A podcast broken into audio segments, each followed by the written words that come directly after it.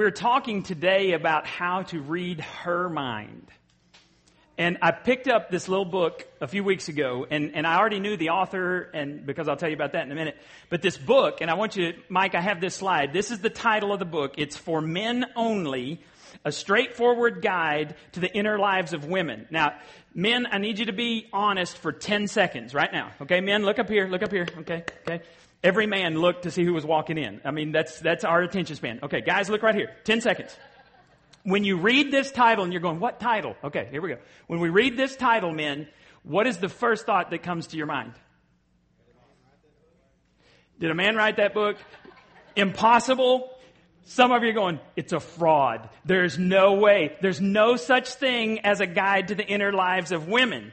And um, even Freud, whom I do not, I do not quote often because I'm not that impressed with Freud, but here's what he said. He said, despite my 30 years of research into the feminine soul, I have not yet been able to answer the great question, what does a woman want?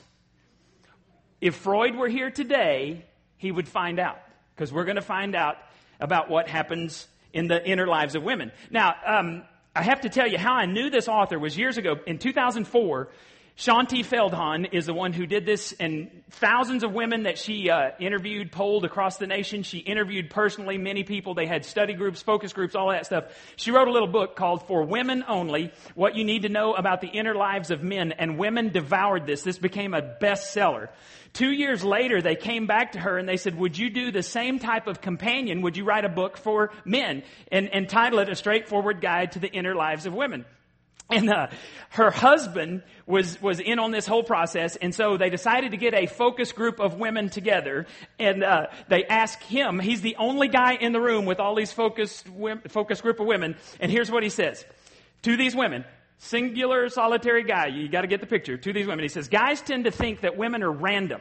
We think I pulled this lever last week and got a certain reaction, but when I pulled that same lever this week, I got a totally different reaction. That's random. One of the women in the group says, but we aren't random, exclamation point. If you pull the lever and get a different reaction, either you're pulling a different lever or you're pulling it in a different way. Parentheses, my commentary. In other words, guys, it's your fault. All right? And, and we're going to come back to that over and over today. It's your fault. All right? We'll get equal access next week. You know, we'll, we'll, we'll talk about Understanding men. Okay, today, guys, it's your fault. All right. Now, his wife says this. Shaunti says, what men need is sort of a map to their wives because we can be mapped. We can be known and understood terrain. And what Jeff says next is the dumbest, most courageous thing a solitary man has ever said to a group of women before. Here's what he said. See, guys tend to think of a woman as a swamp. You can't see where you're stepping, and sooner or later you just know you're going to get stuck in quicksand.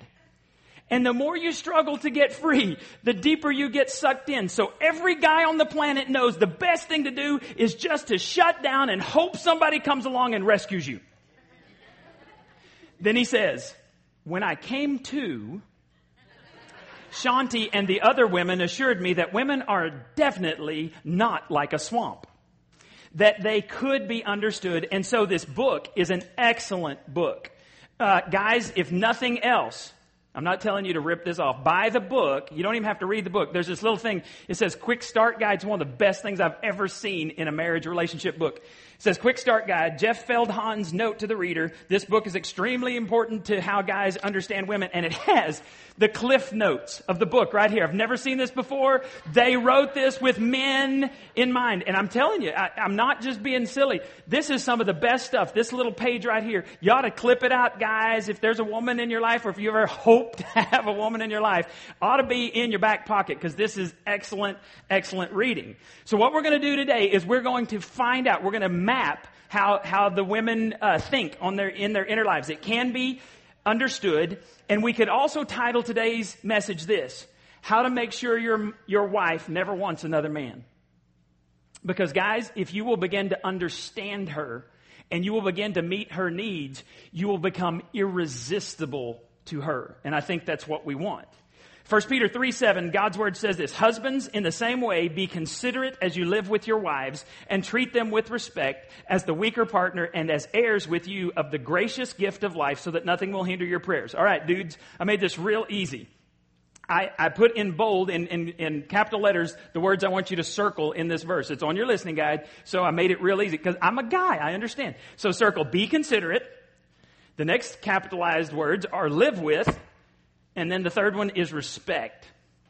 If we did those three things, guys, if we did nothing else in our marriages but did those three things, our marriages would improve greatly. Right, ladies?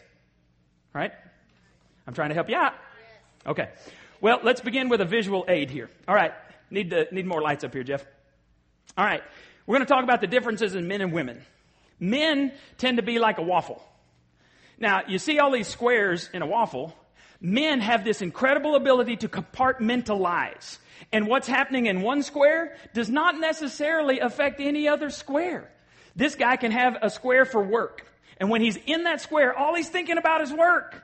And you come home from work and the wife says, did you think about me today, honey? And, and honestly, if he has this deer in headlight look, it's because he didn't. He may, you may have crossed his mind, but you didn't have anything to do with work and it has nothing to do with you. It's because he was focusing on work. And he can have friends and he can go hang out with his friends and not think about you. And he can not think about the kids. And he can not think about communication with you because all those are different squares. And sex life with his wife, that's a different square. And what happens in one square does not affect another square.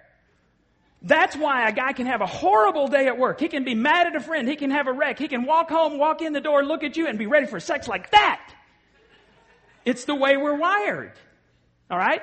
It's not that we're these lustful monsters. It's the way we're wired because we operate in a different, sex to us doesn't have anything to do with anything else. It's why a guy can have sex and then go watch sports.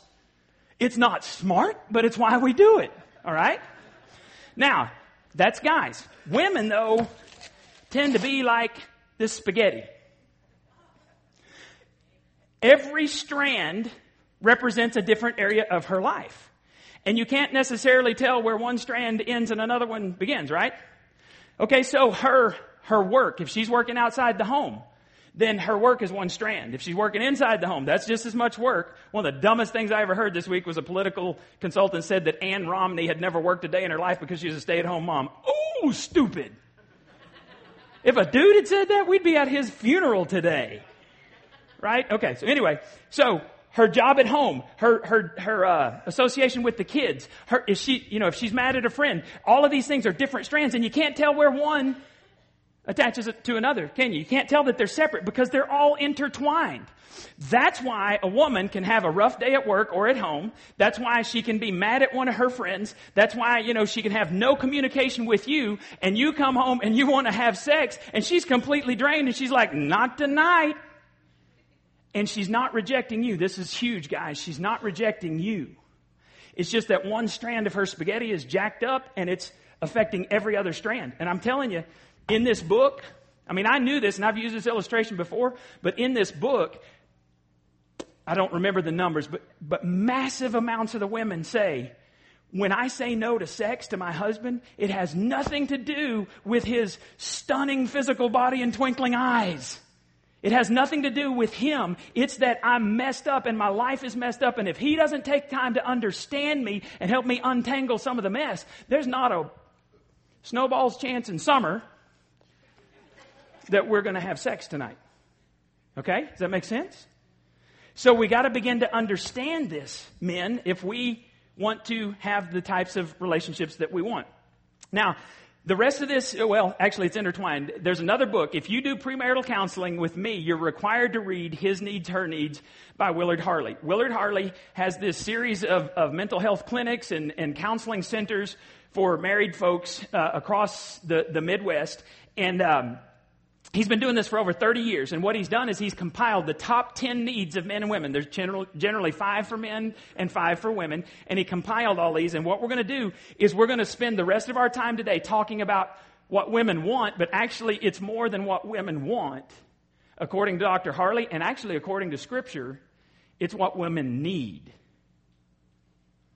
And guys, if you said I do and she said I do, that means you are the primary person other than God who is supposed to meet her needs. It goes beyond want, and it's not she's being selfish. She has needs, and most of the problems in marriage come because one or both are not meeting the needs of the other. We don't understand what love is.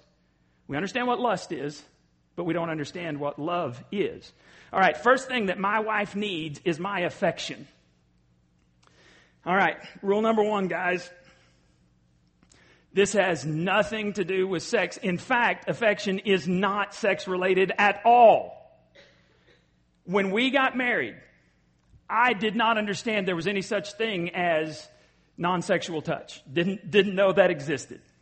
Usually I don't talk about sex like this when my wife's in the room, so nobody look over there. Just pretend she's back in the back. Because uh, I can talk about it, but she can't. This is the first thing that a woman cannot do without. Affection to her is the cement of your relationship. So when you touch her gently, guys, when, when you do this with no agenda, what you're saying to her is, you matter to me. I'm proud of you. I will protect you. I'll be here for you. That's what a woman receives when you are affectionate with her. Colossians 3:19 says it this way, husbands love your wives and be gentle with them. Let me tell you what being gentle means.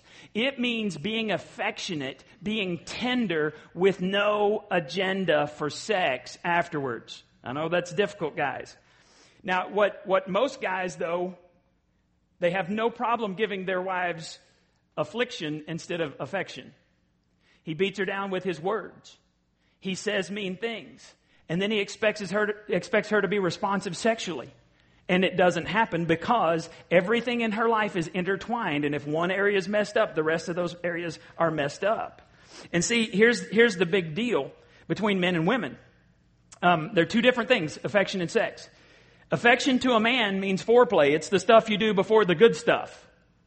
Affection to a woman has absolutely nothing to do with sex. And we're, we're trying to cross these barriers and make the other person think about these things the way we think about those things. And it doesn't work out that way.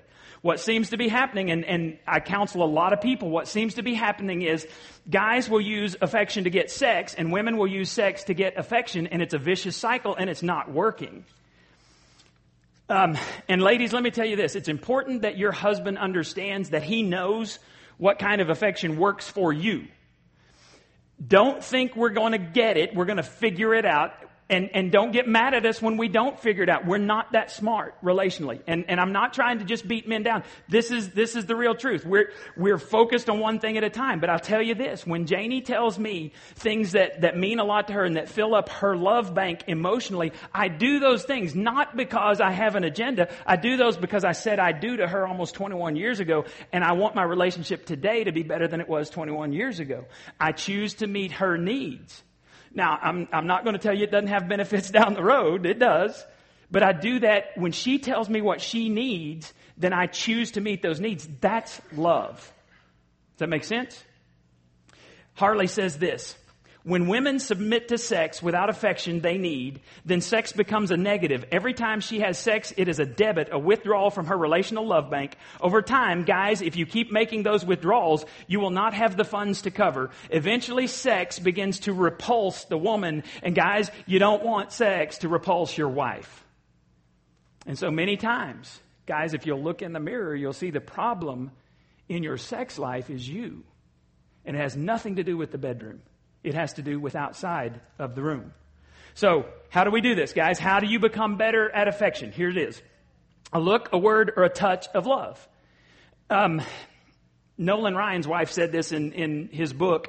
She said it always meant a lot to her because every time he went to the mound, no matter where they were, whether in Texas when he's here or, you know, their whole married life, every time he went to the mound, sometime when he was warming up or in the first couple of innings, he would look and he would find her and they would lock eyes. And she said, that meant the world to me. That even though his job, he was pitching in the major leagues, he wanted to find her and connect with her. So just a, a, an easy look sometime in the process tells her that you care about her. A word, a kind word to her. She does things well. You're focusing on the things she doesn't do well, and you're talking about them instead of telling her the things she does well. And then a gentle touch.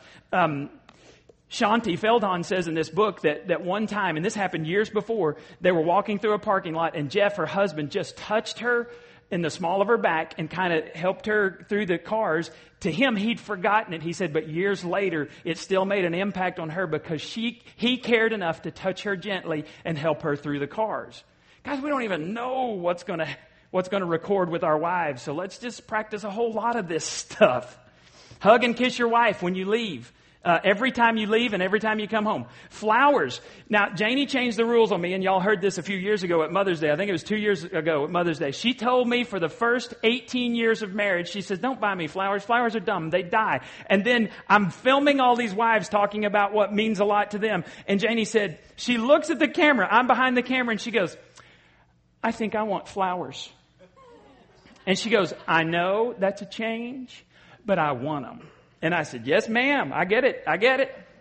And she's allowed to change her mind. You know, 21 years, a long time to hang out with me. And so if she wants flowers, and, and the cool thing is, she said, just go buy the thing at Walmart. You know, the $5 flowers. It doesn't matter how much they cost. It's the thought that counts. And I understand they actually sell flowers 365 days a year. Let's try that, guys. Just, just curious. How many ladies' flowers is a big deal to you from your husband? All right, guys, pay attention. Help with the dishes, or at least get them near the sink. Okay, let's, let me find that. How many ladies would be satisfied if they're just near the sink? In the general, okay, all right, you see that. Now, guys, seriously, here's, here's some books. You may want to get some of these books. There's something called Simply Romantic Nights. Simply Romantic Husbands or 40 Unforgettable Dates with Your Mate. And I guarantee you, if you'll read the book and just get an idea and, and you'll put it into practice, the fact that you had to read it in a book does not negate that in your wife's mind. The fact that you chose to do something for her will elevate you in her mind. Number two, my wife needs conversation with me. How many of you remember when you were dating? You talked all the time. Janie was in college uh, when we got engaged, and you know she was three hours away from. We never lived in the same town until we were married, and so we talked all the time. And and she was a very poor college student, and I was a youth minister, and I wasn't very wealthy myself. And uh, I remember, didn't you have a you had a you had to put money on your it was her mom's calling card, and she would go and put, you know, a few dollars on, and we'd wear that thing out, and then she'd call me, and I'd call her, and we talked all the time. We wrote letters. This was before texting, before internet, all that stuff.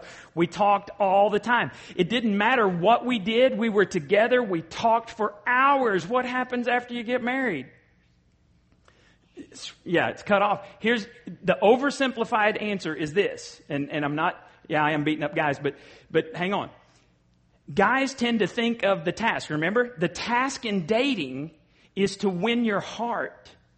And without even realizing it, most guys, once they marry you, once you say I do, they think, well, that one's done. They check it off and they move on to the next task. Now, guys, in a woman's eyes, when she says I do, that's not the end of winning her heart. That's the beginning.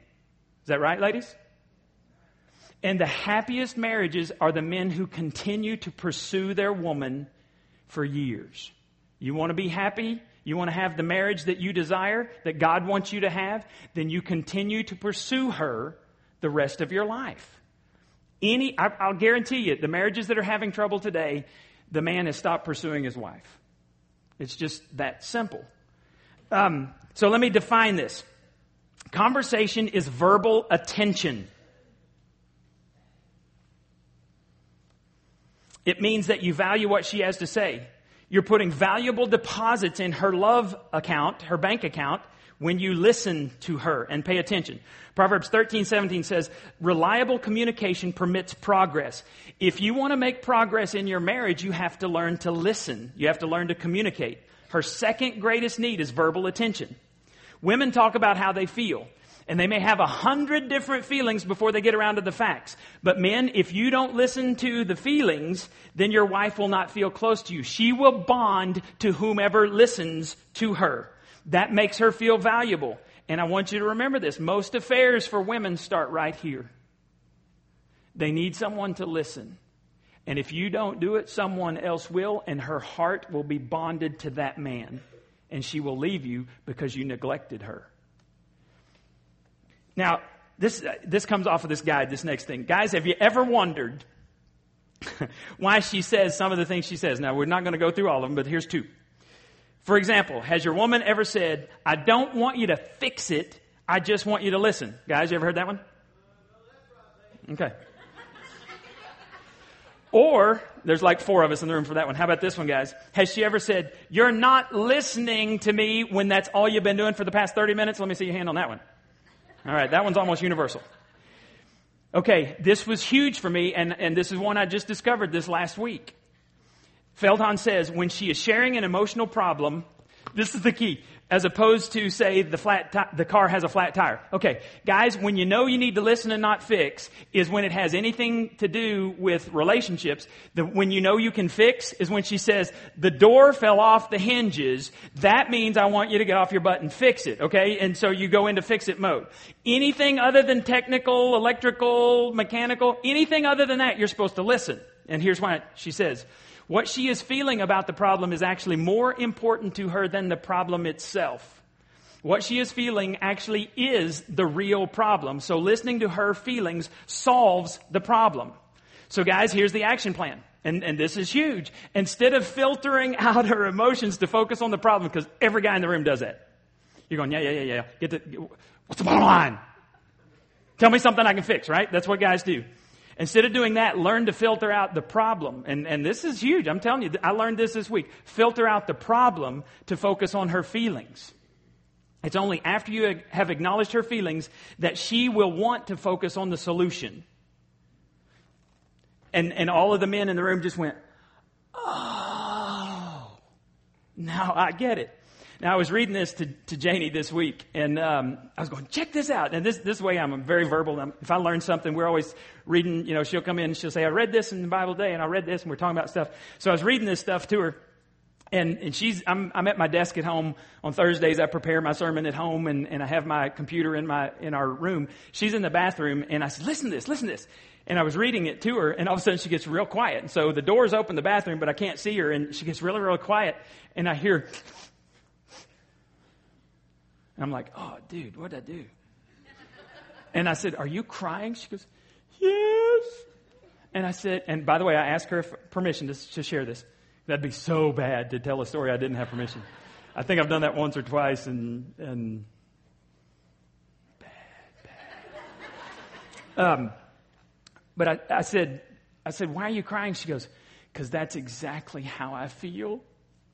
And I'm on my period. And I'm sorry, I busted out laughing at that because I just like, I mean, I learned years ago you never, never say, are you on your period? You know, that's just stupid. All right. That goes beyond ignorant. That's just stupid. And so I would never have said that. But, and, and so I'm in there giggling and I said, can I share that? And she goes, yes.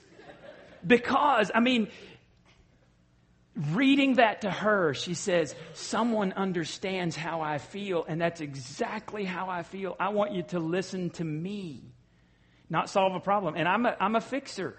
That's what I do. It's what most men are wired to do. But God did not tell us to fix our wives. Right, ladies? Okay. Making sure we're on the right page here. So here's some things not to do with, uh, with your conversation. Do not use conversation to get what you want. That's a manipulation tool. It'll be quite evident to your wife if she's smarter than you are relationally. If you're just trying to get sex, she's going to know that and it's not going to work. And okay. Don't use conversation to punish each other. Especially, oh, this makes me so mad. Especially in a group. The number one need your man has is respect. And it infuriates me when a woman attacks her husband publicly.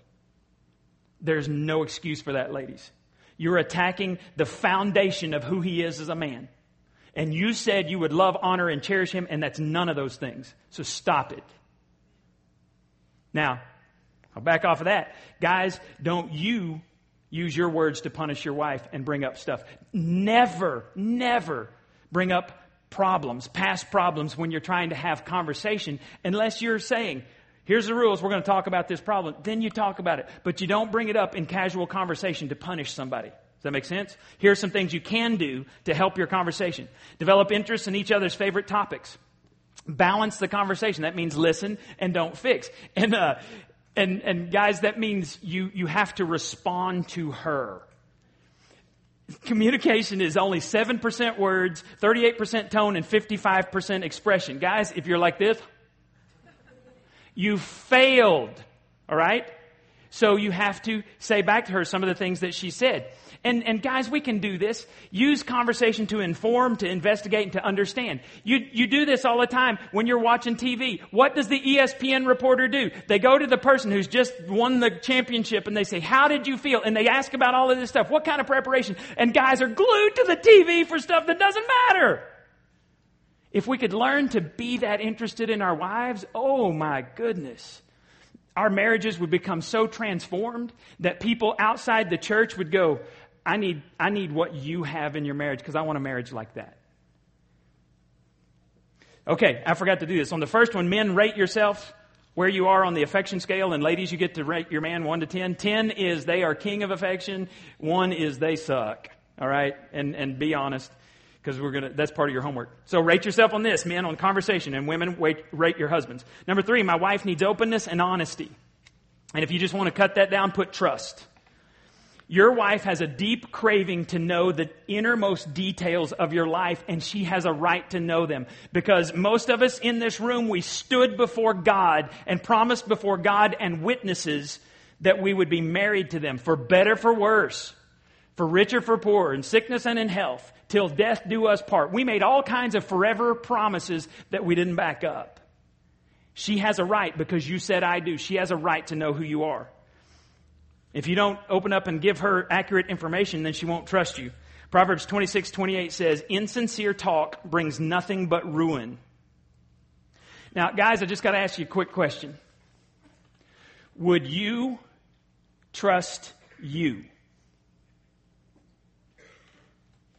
Okay? And, and I'm not going to ask you to raise hands or anything, but, but I've asked men before, would you rather have a son or a daughter? And almost always they say son, and it has nothing to do with fishing and hunting and all of that stuff.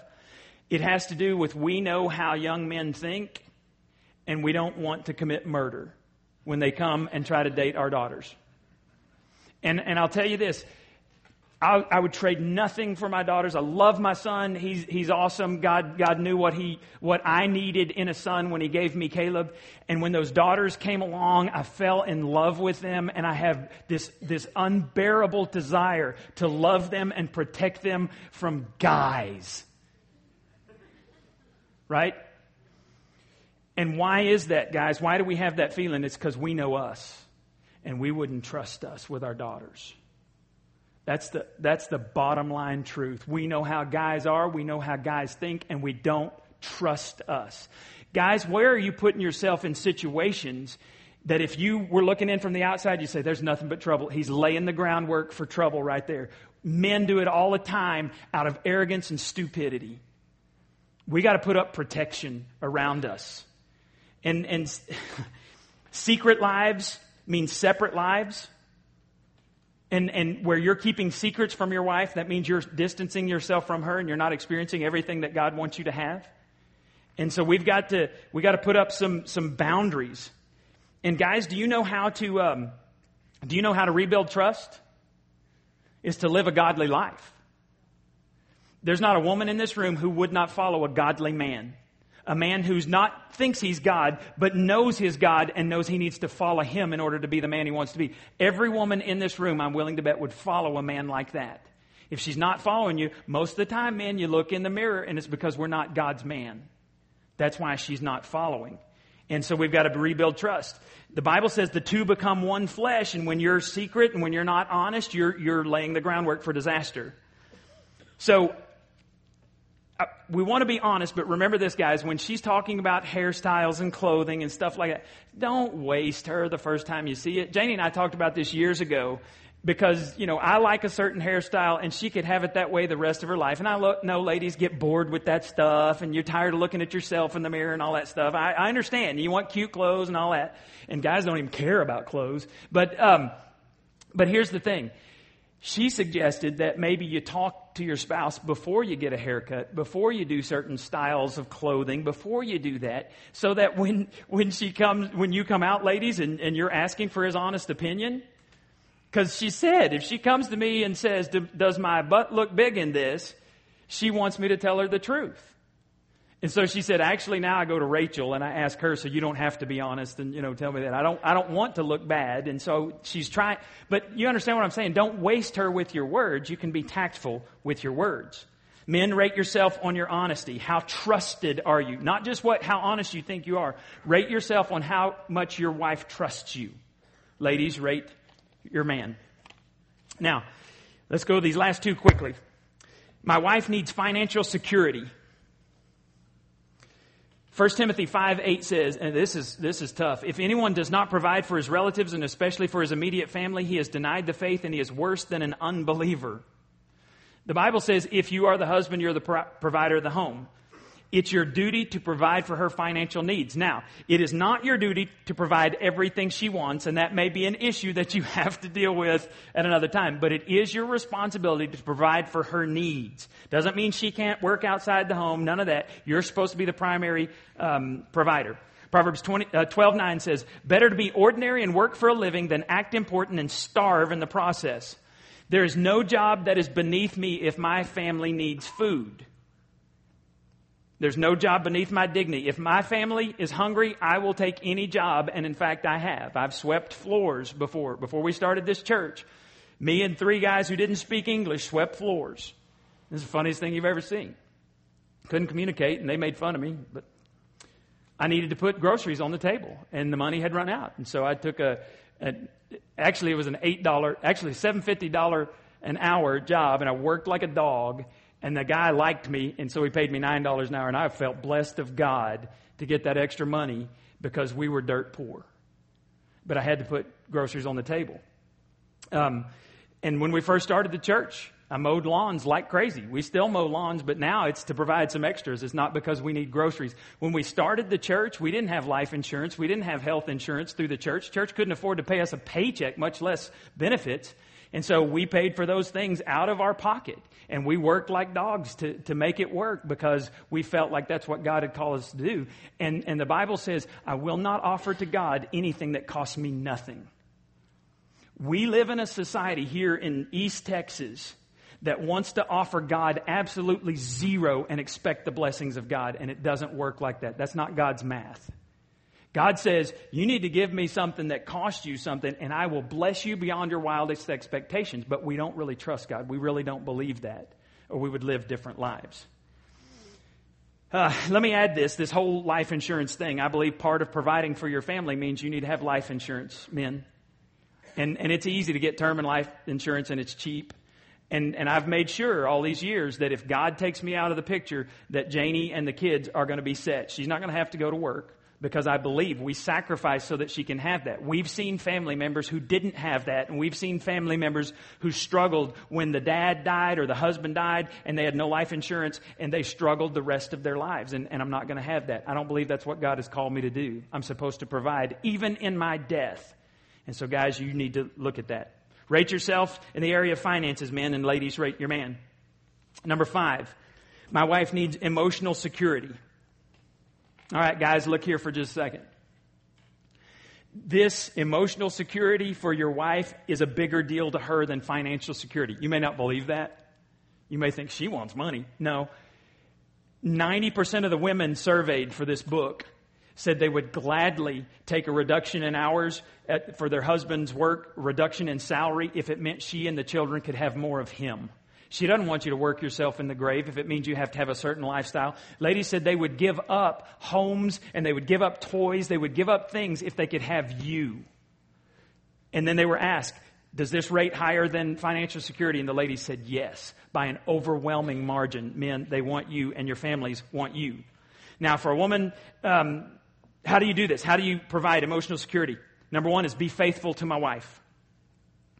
Proverbs 6:32. One of the things I like about the Bible is it's so stinking honest. Look what it says in Proverbs 6:32, but the man who commits adultery is an utter fool. Bible doesn't hold any punches because you destroy your own soul. And so this is what I mean by putting up protection around you guys.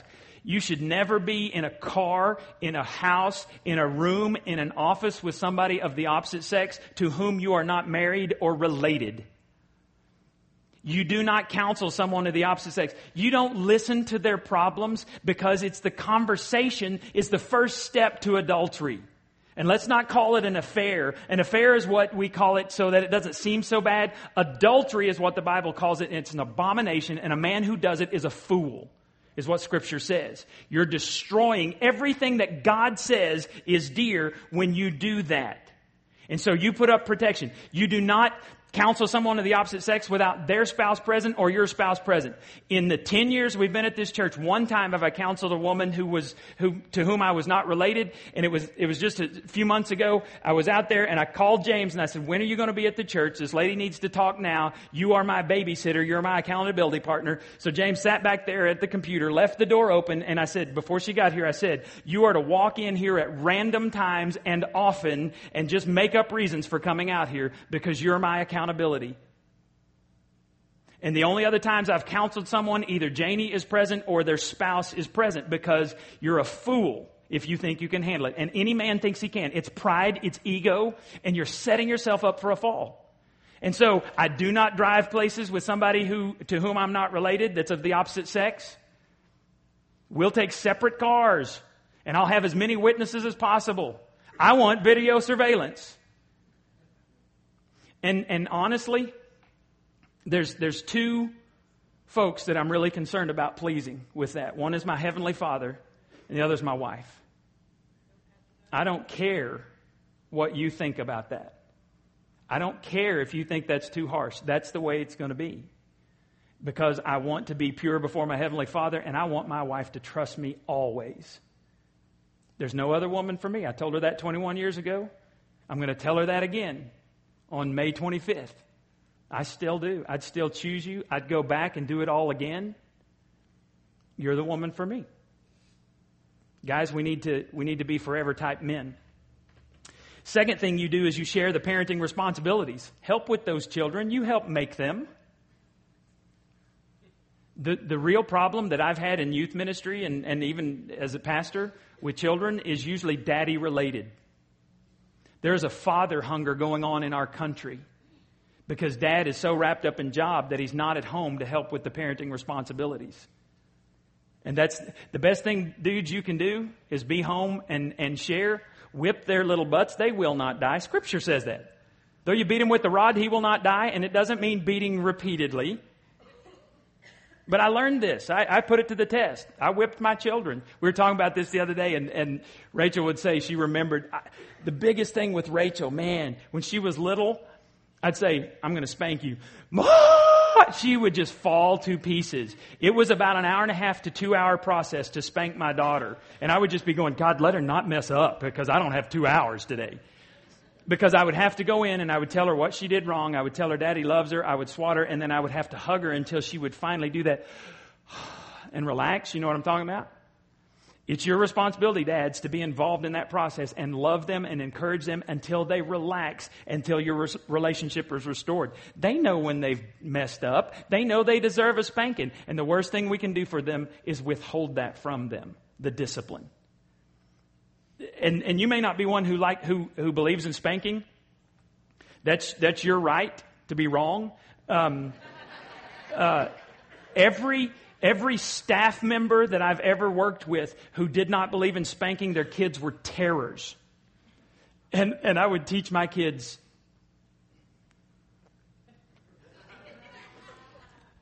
I would give them several weeks, and if they didn't settle down, I'd say, take them out. And they would, you know, I'd go pick him up, and this happened with Caleb. I went to pick him up one day, and he's in timeout, and I said, "What happened?" And, and the, the Sunday school teacher said, "Caleb hit so and so," and I said, "He did," you know. And I said, "Well, we'll we'll deal with that." We walked the car, we're you know fist bumping because he had been attacking Rachel. This was the thing. This kid had been attacking Rachel, scratching her face, pulling her hair, pushing her down, and and the parents. We talked to the parents. Parents didn't do anything about it. And Caleb was like a year older, and I said jack him up. And he's like, Really? Kid didn't jack with my daughter anymore, you know. Anyway, godly families are not dysfunctional. Listen to this. If there is dysfunction in your family, it means somehow God has slipped from the top priority. Godly families are not dysfunctional families. And so you as the dad and as the mom, it's your responsibility to put God back first. When, when I'm following God wholeheartedly, when Janie is following God wholeheartedly, there is nothing the devil can throw at us, this world can throw at us, that we cannot handle. We've handled a lot and we've cried a lot and our hearts have felt like they were going to explode. But here we are. And, and we, wouldn't, we wouldn't trade what we've gone through for anything because God is faithful and we want to be faithful to one another. So, men, Rate your commitment to your family, ladies. Rate your man. Now, here, take out your list, uh, your uh, registration cards very quickly. Got to finish. Fill it out, especially if you're a guest. Let us know um, your name and, and, email address, things like that. On the back, I always ask you to do something. On the back, I'm going to ask you to make some commitments. First thing I'm going to I'm going to ask you to commit to is being here for the rest of this series. Not that I think that I know everything, but I have learned a few things through the years from observation. I've always been an observer. I observe what works and I observe what doesn't work even in my own life. And so through 29 years in ministry, I've done a lot of counseling. I've seen a lot of marriages fail. I've seen failing marriages be resurrected. If you want to be one of those, you got to put some godly principles into, into practice. So be here. Second is to invite somebody else to come. Third is to be teachable to come and, and be willing to listen to what God might have to say to you. Invite somebody who needs to be here with you. And then I'm just going to ask you to commit to being here on May 6th because I hope that that's a, that's a ceremony that Sunday morning that changes your destiny as a married couple. Now, I want you to put down the other thing on the back, put down what you rated highest in and what you rated lowest in. We're not going to get all caught up in how good we are, but we're going to look at the areas we need to work on.